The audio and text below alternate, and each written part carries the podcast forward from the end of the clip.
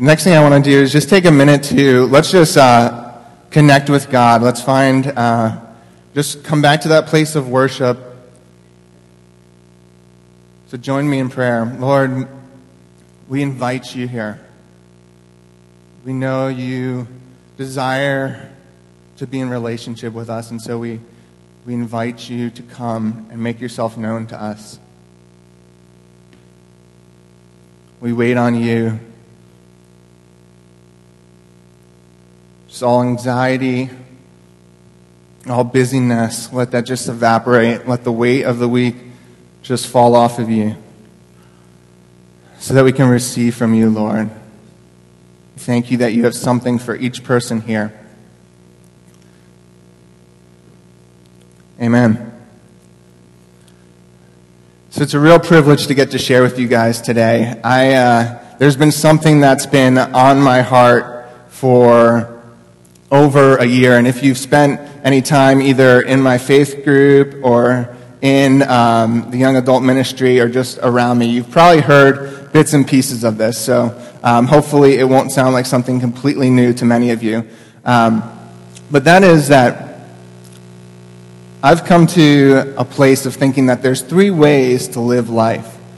And I want to talk about each one um, today and describe particularly the difference between the second two. So we'll, we'll get into that in a minute. Um, but before doing that, I just want to give you a little context for where I'm coming from before we go into this so you know kind of how I got to this place, how I approached it.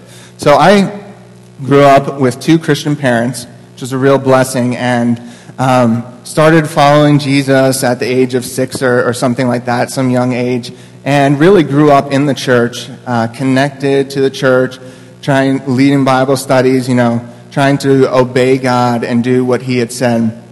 And um, there's two things about that other than that, there's two things that really characterized my um, life up through college. And that was, I was really into sports. Do we have any athletes out there? And I was r- really into school. Um, so I was kind of, those two things were big things. I, I loved studying, I loved reading. Uh, that consumed a lot of my life. Um, in fact, probably more than it should have growing up. And so then I went to college and was in a really intellectual environment on one hand, and also on the football team on the other hand, which, yes, they can combine, but oftentimes there's a little bit of distance there. Um, and so that was my college experience of being challenged intellectually, um, but also being part of this active um, group of, of leaders on the football team who went after it. Um, and then I've, I've spent the last few years in Boston as a consultant for nonprofits. Do we have any consultants out there? All right. So hopefully you guys will enjoy some of today's presentation because as um, many consultants do, we use PowerPoint slides to, uh, to present our work. And so you'll see a number of them up here today. Um, so you'll have to give me some feedback on that at the end. Um, but that's where I've kind of come to this. And uh, I want to talk about three different ways of living life. The first one, and the first one is without God. It's a godless life. It's saying, and, it, and each of these are defined by one question, which we'll get into as we go. But the first one is a godless life. If you see up here on the screen, that's the, the, uh, the logo for humanism. And so it's really um, you saying, okay, what do I want to do? The next way of life is saying, okay, I want to live life with God. Um, but I want to live it in a principle based way. And so you see the Ten Commandments up there. Most of my life, so 20 plus years, I only knew about these two ways of life. And you might be sitting there saying, that sounds true to me too. I only know about these two. Um, today, I want to introduce to you, um, either for the first time or again, a third way. And this is what I like to call presence based way of life. You'll see that up there. The dove, um, as you may have picked up on, represents a spirit. And so that will be a big component of that. So again, the, it was just in the last two years or so that I was introduced to the presence based life. Um, and so today, what I want to do is talk a little bit about the first one and then break down what is the difference between a principle based way of life and a presence based way of life. And as if you've heard me up here uh, doing response, you know that I've said Christianity is not a spectator sport. And so I want to get you guys involved. Um, so expect to be standing up um, throughout this. And um, also, I just encourage you to take notes. One, because I've spent years, again, living in those first two, and it was only recently that this emerged as an insight. And so I think there's something really interesting here that can come through. The other thing is that if you guys are like, yeah, I know this already, what I would want for you guys is to be able to ingest it in such a way that you can teach it to the next person on the street. That when you leave today, you can transfer this to someone else. So if it's drawing pictures, you'll see that we have some up there. That's great. Draw. But take some notes um, so that you can take this with you. So the godless life, defined by one question What do I want to do? And that's not always necessarily a bad thing. Sometimes we say, I want to help people. I feel like there's something about uh, doing good for others. But what it's really rooted in is what do you think is best? And I only really see two reasons why you would want to live a godless life. One, you don't believe God is real. So if there is no God, then of course it would make sense to live a godless life. The other reason, number two, is that you don't believe that God is loving, good, and or powerful. And so you, you might think there is a God, but he's, he's really nasty or he's not worth associating with. And so there's two ways to figure out the answer to those two questions. One is through intellectual investigation. So you can read a bunch of books, you can talk to experts, as I actually did a lot of in college, because that was what was um, that was a big part of college is understanding the intellectual arguments for God against God. Um, and so that's one way to do it, as you'll see up here. But what I found is that in talking with a number of people, both in the country and around the world is that what often separates people from God is not so much intellectual arguments, but experiences. And so maybe you had a friend pass away um, when you were a teenager, and you think that God was to blame for that. And so you're not even going to consider approaching God. And so I find that there's often experiences that are separating from us from God. And so intellectual investigation won't help you get past that obstacle. And so, what I want to encourage you today to, is if you're in this place of living a godless life, that you would combine intellectual investigation with pursuing an experience of God. And that's actually what Jesus encourages us to do as well. He says, I stand at the door and knock, and whoever would open to me, I'll come in and eat with him. And so Jesus is saying, I want to engage you. I want to show you who I am. I want to have relationship with you. And so, actually, I just want to take a minute right now, because for anyone who's in that place, just to invite God right now, all you have to do is say, God, show me if you're real, show me if you're good. And I want to give him the opportunity to begin to reveal that to you, even as we continue to talk. So let's just o- open our hands to him for a minute. Lord, I thank you that you have demonstrated in my life that you are good, that you are loving, and that you are powerful. And I ask that you would just enter into the lives of each person here and show them that. Into those experiences where they have seen you as being at fault, into those experiences where they have seen you as being evil, as having bad intentions. Lord, I invite you into those right now. Amen. If you're in that place, I encourage you just to stay there. Allow God to minister to you over the course of uh, this morning. So that's the, godless life. There's, it's what do I want to do? The principle based life is defined by another question. You may, have ha- you may even have a bracelet on that has that question. It's what would Jesus do? And so I'm seeing uh, some, some nods out there. Um, this is a question that says, okay, Jesus acted a certain way in the past, or God has advised us to act in a certain way through his laws and his principles. So now I'm going to take what he has said and what he has done, and I'm going to try to translate that into my life. So I have a decision. I'm going to work tomorrow, and I need to know whether I spend, um, whether I do something as simple as uh, bring my lunch or go out to lunch with some of my friends? What would Jesus do, right? That's the question we've been taught to ask. And so, um, this way of life began in the very beginning with Adam and Eve. Um, and they, what I, what I want us to get today is that God did not intend for us to live a principle based life. We, how do we know that? If we look in, the principle based life requires a lot of rules because you think about the number of situations that you have in your life. You need a lot of principles to be able to determine what do I do here, what do I do now, because there's so many different things that are happening.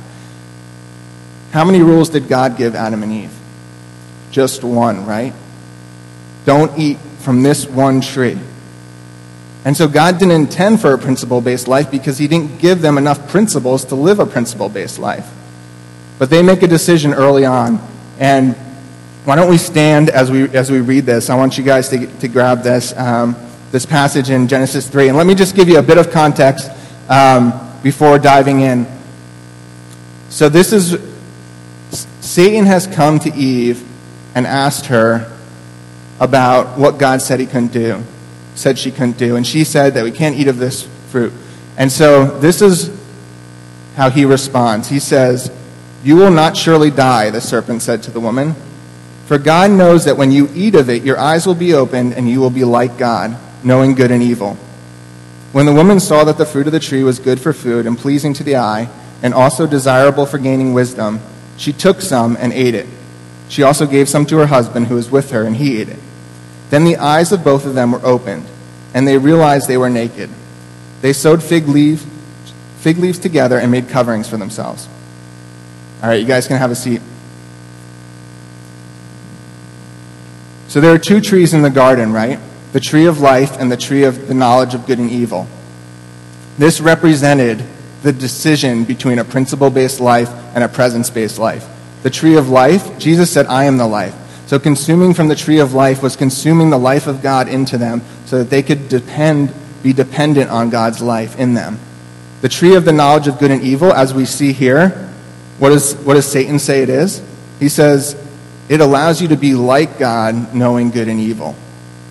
So eating from that allowed them to make distinctions, make their own distinctions of what I think is right and what I think is wrong, and begin to build a set of principles, right? And what is the first thing that Adam and Eve do after they eat from the tree of knowledge and good and evil? They determine that something is wrong that they had no idea of being wrong before that, right? They all of a sudden realize, oh, we're naked. This is bad. We need to do something about this. And so the first thing that happens is that they develop a principle around nudity being wrong. Maybe not a bad one, um, but the tree of the knowledge of good and evil was, an op- was a decision to step into a principle based way of living. Now, God, who again didn't design life to be in principle based, to be principle based, is always trying to bring us back into relationship with Him. So we see He goes and He, he, he um, brings a people to Himself, the Israelites. And He assigns a leader, Moses, to bring them out of slavery and to be His people who He would walk in relationship with. However, they make a fateful decision to go back into a principle based way of life. So let's stand and read um, this encounter. This is God coming to them, and He's saying, I'm gonna, I want to make a covenant with you, a commitment to you to live in relationship. So here, He comes to them on the mountain, and this is how the people respond. When the people saw the thunder and lightning and heard the trumpet and saw the mountain and the smoke, they trembled with fear. They stayed at a distance and said to Moses, Speak to us yourself, and we will listen. But do not have God speak to us, or we will die.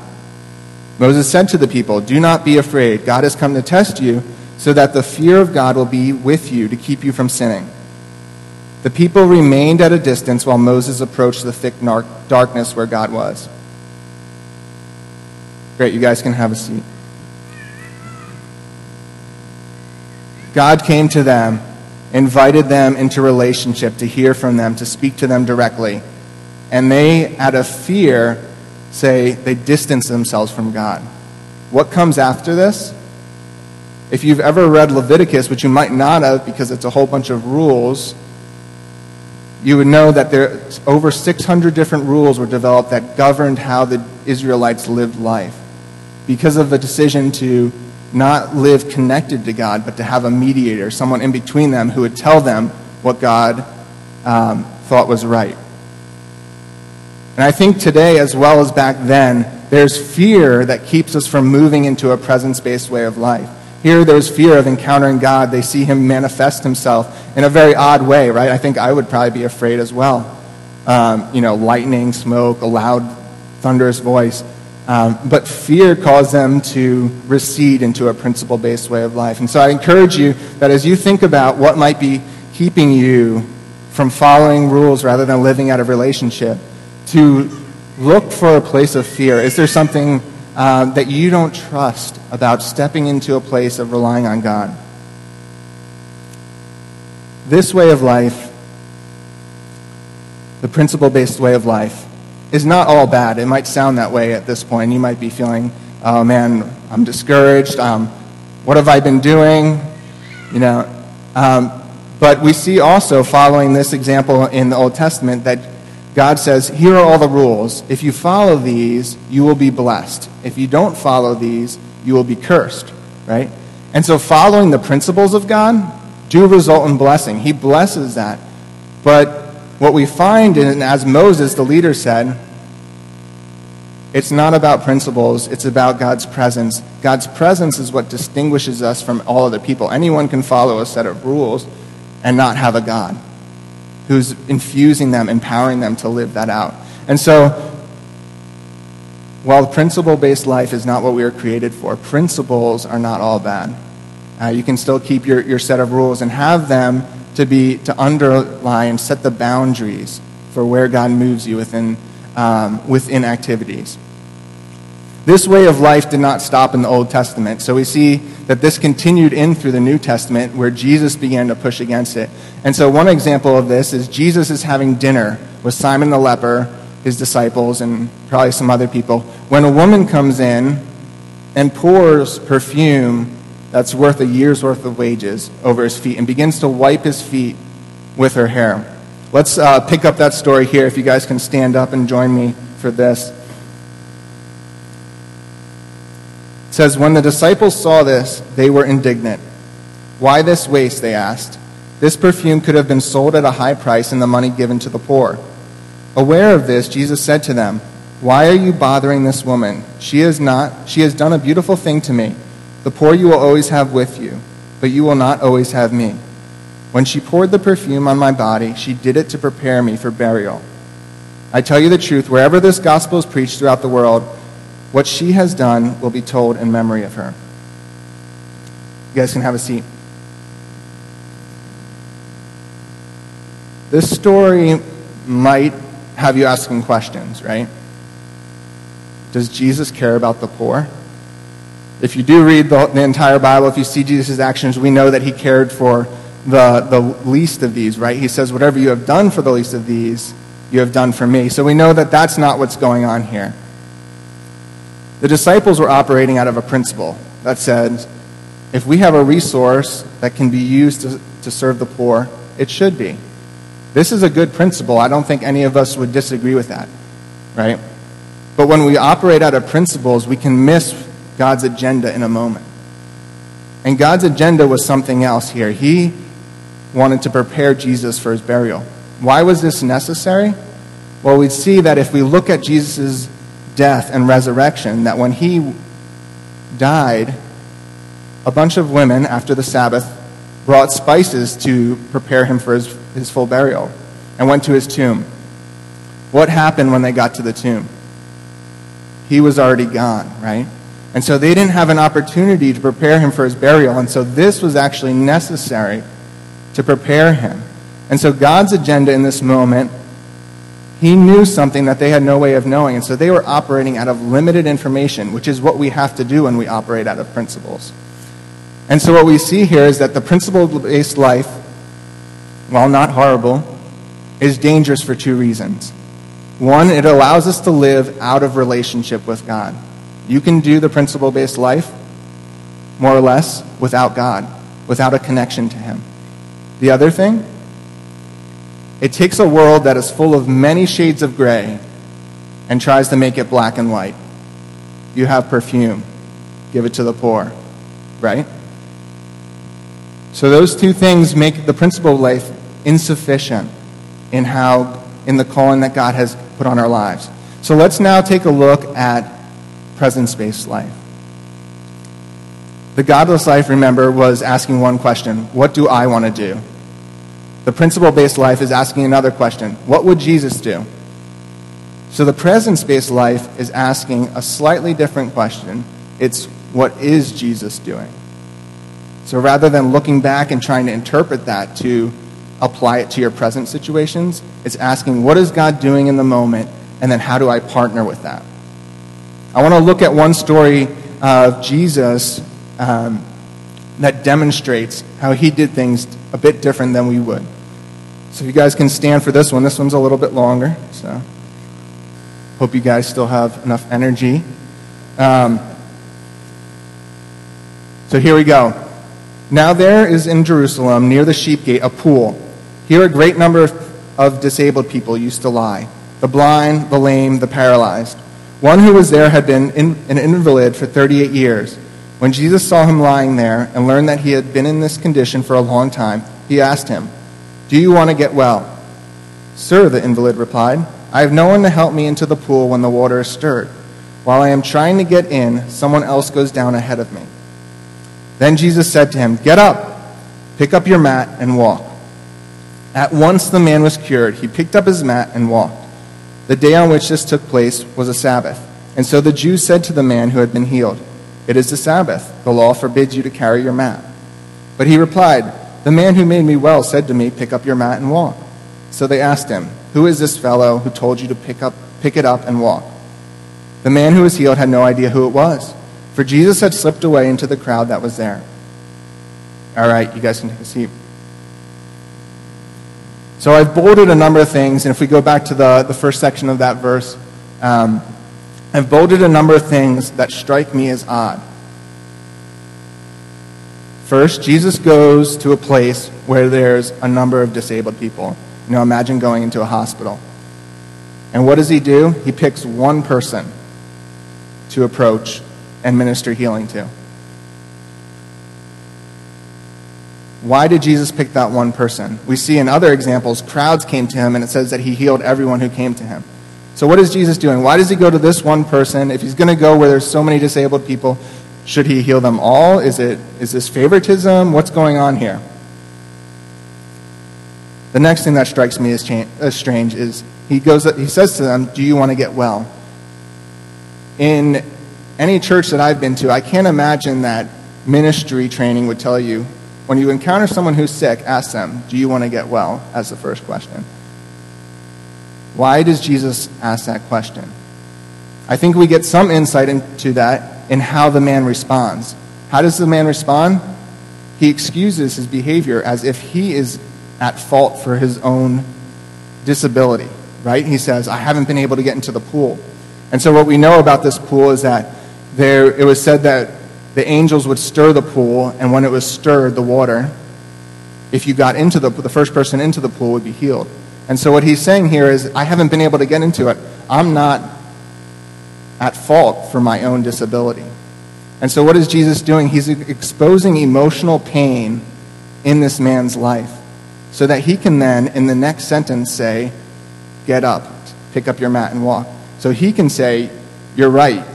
You weren't at fault, and so I'm not blaming you for your disability. I'm going to administer healing in the place of that and show you that I am sufficient.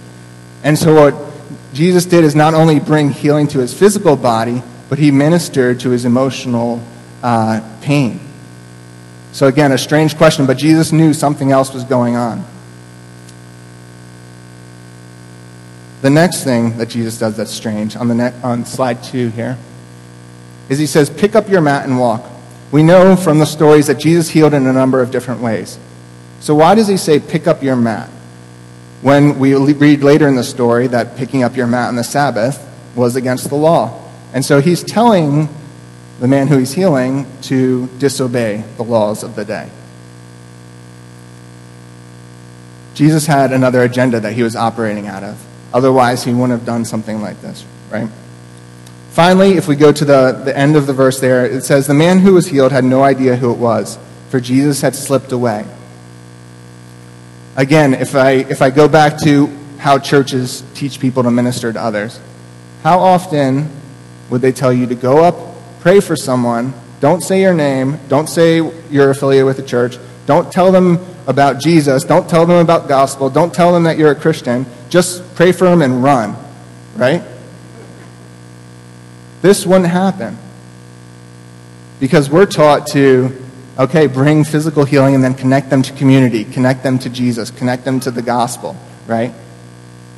But Jesus doesn't do that here. Fortunately for us, Jesus explains his actions. What was he doing in this moment in a few verses that, uh, that, that follow. And so I'll just read these for you. I'll let you guys sit for this one. Um, but Jesus says, He said to the religious leaders, my Father is always at his work to this very day, and I too am working. I tell you the truth, the Son can do nothing by himself. He can do only what he sees his Father doing, because whatever the Father does, the Son also does. For the Father loves the Son and shows him all he does. This explains how Jesus lived life. He says, The Father is working, God is doing something. In any moment, we know God is doing something, and He's doing something for your good. And so, what does Jesus do? He watches the Father and he partners with him. He's asking, What is the Father doing? and then partnering with it. This explains the strange things that we would never teach someone to do. This explains the things that might seem offensive. And it actually explains why Jesus and his disciples broke a bunch of the rules of the day. So I made a list of this, um, of some of the rules that Jesus broke. He healed people on the Sabbath multiple times, as we just saw.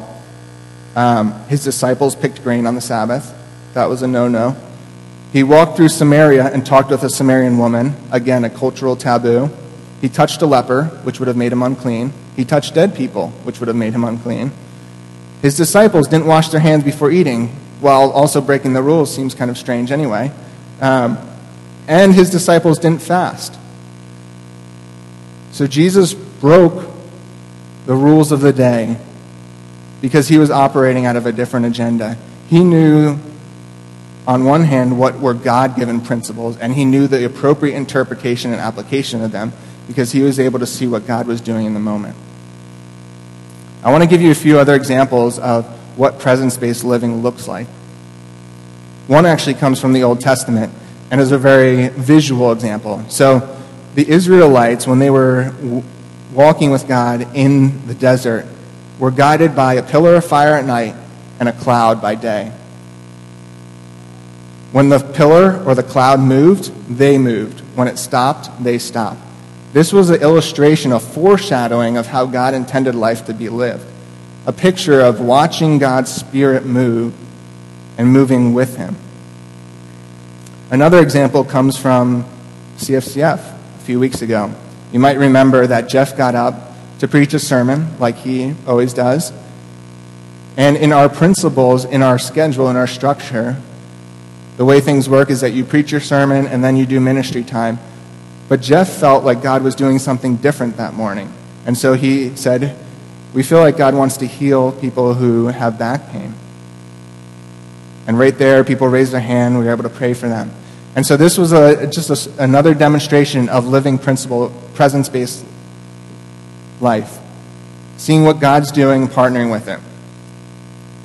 So this can happen in the church, it can happen outside the church. One example I'll give you is from my own life. Um, one day I was leaving work and uh, we had um, we were having people over for dinner and um, we also had a happy hour at work. And my principal said, I should go to the happy hour, build relationships, build community, connect with my coworkers. Um, I'll just stop in for 15 minutes and then I'll go home and get there just in time for dinner. As I was walking over to where the happy hour was, I just felt this impression of, you should go home, don't go to the happy hour. And I was like, God, this doesn't make sense. I should be building relationships, I should be connecting with people at work. And I felt like, again, another impression don't go to the happy hour, go home. So I was like, okay. Doesn't make sense, right? Doesn't follow our logical thinking necessarily. But I was like, all right, I'll, I'll go with this. Um, I go home and find that Cassie had had a busy day. Her schedule had gotten thrown off, and she hadn't had time to prepare for the dinner that we were having that night. And so I was able to then help her, and we were able to get done in time. So this is just a small example. And the, and the thing is, like, presence based living affects the small examples and the big examples of, that you have in your life. Um, another example I'll give you is that in faith group a few weeks ago, we prayed and asked God before going to faith group, okay, what, what do we want to do during uh, this night? and we, we felt like we were, you know, have, have it welcome and then and talk about and have a discussion and then move into worship and prayer. You know, pretty similar to I imagine what most of you do. We prayed in the beginning, just gave some time for um, people to connect with God, and felt like a few people had something on their heart to share. And so a few people shared, and we felt like there was a need to, to um, minister God's peace and rest before having the discussion. And so we felt God leading us in that way, so we just switched the order. We started, went right into the worship and prayer, and then went back to the discussion afterwards. And so, again, these are just simple examples, but it, it's, it's showing how life can be different if we're living out of God's agenda versus our own, or versus what we have interpreted um, from the principles. So, how do you live a presence based life? I want to show you how it can infuse all parts of your life through three different phases. And it's not that this process will be built into every step or every action of your life, but as you think about life, begin to think about how you can incorporate these. So the first one is spirit informed planning. So this is asking God, what do you want to do at faith group? What do you want to do at work tomorrow? How should I set my schedule um, tomorrow in class? or next year in class. So it's asking God beforehand what He wants to do and getting a sense for that. Once you've done that, the next step is spirit sensitive action. And so this is when you're actually in the moment, you have a spirit informed plan, but you're flexible. You allow God to move you. You're sensitive to what He's doing so you can change your agenda. You can change uh, what you're planning on. And you let Him move you in the moment. Finally, it's important that we process things after with God to understand what He was doing. So, spirit directed processing. Allowing God to show you, okay, this is what I was doing. This worked well. This is where I was. This is where you can uh, catch me next time. Or where I was doing something slightly different. Because our evaluation of how things went, if informed by our own minds only, will cause us to begin to set a series of patterns and habits in our lives. In each of these phases, there's three things that you can do. One is acknowledge God. So turn your attention to Him. Next, ask Him, what is Jesus doing? Or what are you doing, Jesus, right? Um, ask and then partner. Those three things. Turn your attention, acknowledge, ask, and partner. And you can do that beforehand, you can do that in the moment, and you can do that after. So I want to give us an opportunity to practice this today. Um, but before doing that, I just want to take a minute and ask you a question of, as you think about that spectrum, the arrow going across the screen, before, where do you fall in that?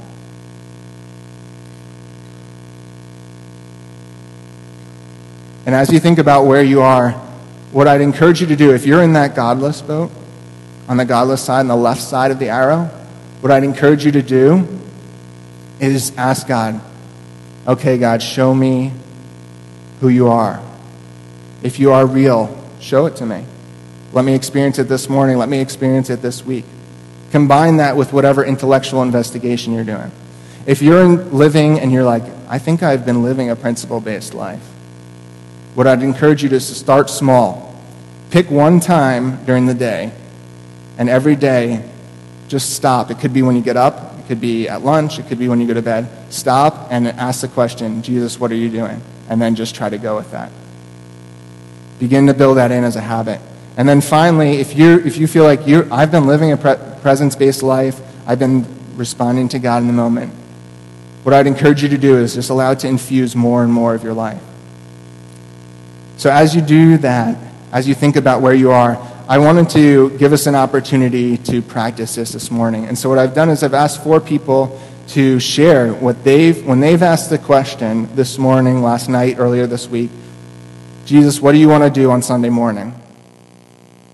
They're going to share what they felt God leading. The other thing is that I want each of us, as we're here, to ask the same question. So as, as, they're com- as those four are coming up and as the band's coming up, I want you just to, to take a minute and before we share, before we sing, to ask the question of, Jesus, what are you doing right here? He might be saying to you, just sit here and be quiet and rest with me. He might say to you, and when I say say to you, it might just be an impression of thought in your head, it might be a feeling. Um, he might say to you, sing, stand up and sing. He might say, go over to that person over there and ask them how they're doing. Go over to that person over there and pray for them. So let's just take a minute. I'll pray, and then we can take a minute and ask Jesus, what are you doing? Lord, we thank you that you are always at work. And so we do ask you, Lord, what do you want to do this morning?